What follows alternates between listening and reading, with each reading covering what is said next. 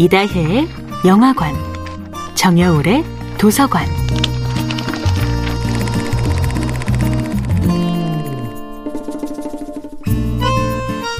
안녕하세요. 여러분과 아름답고 풍요로운 책 이야기를 나누고 있는 작가 정여울입니다. 이번 주에 함께하는 작품은 조지프 캠벨의 신화와 인생입니다. 삼국지의 유비, 관우, 조조, 제갈량과 그리스 신화에 등장하는 올림포스 12신들, 그리고 한국의 고전에 등장하는 주몽, 바리, 홍길동 등등의 공통점은 무엇일까요? 그것은 바로 이들이 인류의 오랜 꿈을 실현하는 영웅신화의 주인공이라는 점입니다. 감당하기 어려운 시련을 극복해야만 진정한 영웅이 됩니다. 주몽은 태어날 때부터 목숨의 위협을 받고 신화 속의 테세우스는 아버지의 손에 죽을 뻔합니다.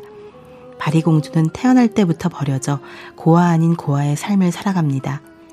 그런데 영웅들은 자신들에게 주어진 고난에 불만을 품거나 자신을 괴롭히는 자들에게 복수하기보다는 그 와중에도 운명적 사명을 발견합니다.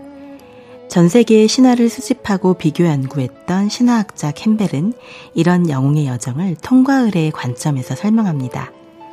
캠벨의 관점에서 본다면 바리공주가 가진 고난을 뚫고 자신을 버린 아버지의 병을 치유하기 위해 삶과 죽음의 경계를 넘나드는 것. 인간과 신 사이에서 태어난 헤라클레스가 헤라의 인정을 받고 신의 반열에 오르기 위해 수많은 미션을 통과하는 과정은 결국 같은 일입니다. 통과 의례는 태어날 때부터 영웅인 존재들만의 특별한 사명이 아닙니다.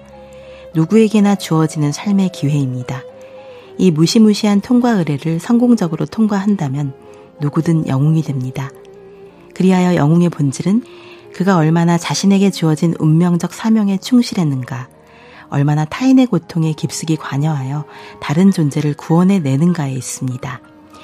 캠벨은 통과 의례를 우리 안에 더 깊은 힘을 찾아내는 기회라고 봅니다. 나와 전혀 상관없어 보이는 일에 몸을 던지는 용기, 타인의 아픔을 향한 조건 없는 자비, 그것이야말로 영웅의 필수 조건입니다. 이러한 영웅의 여정은 항상 누군가의 부름으로 시작되지요. 영웅들은 처음에는 하나같이 운명을 거부하다가 마침내는 그 가혹한 운명을 수용합니다. 평범해 보이지만 마침내 위대한 임무를 완수하는 영웅들은 바로 그 부름에 응답하여 편안한 인생을 박차고 험난한 모험을 향해 발걸음을 옮깁니다. 정야울의 도서관이었습니다.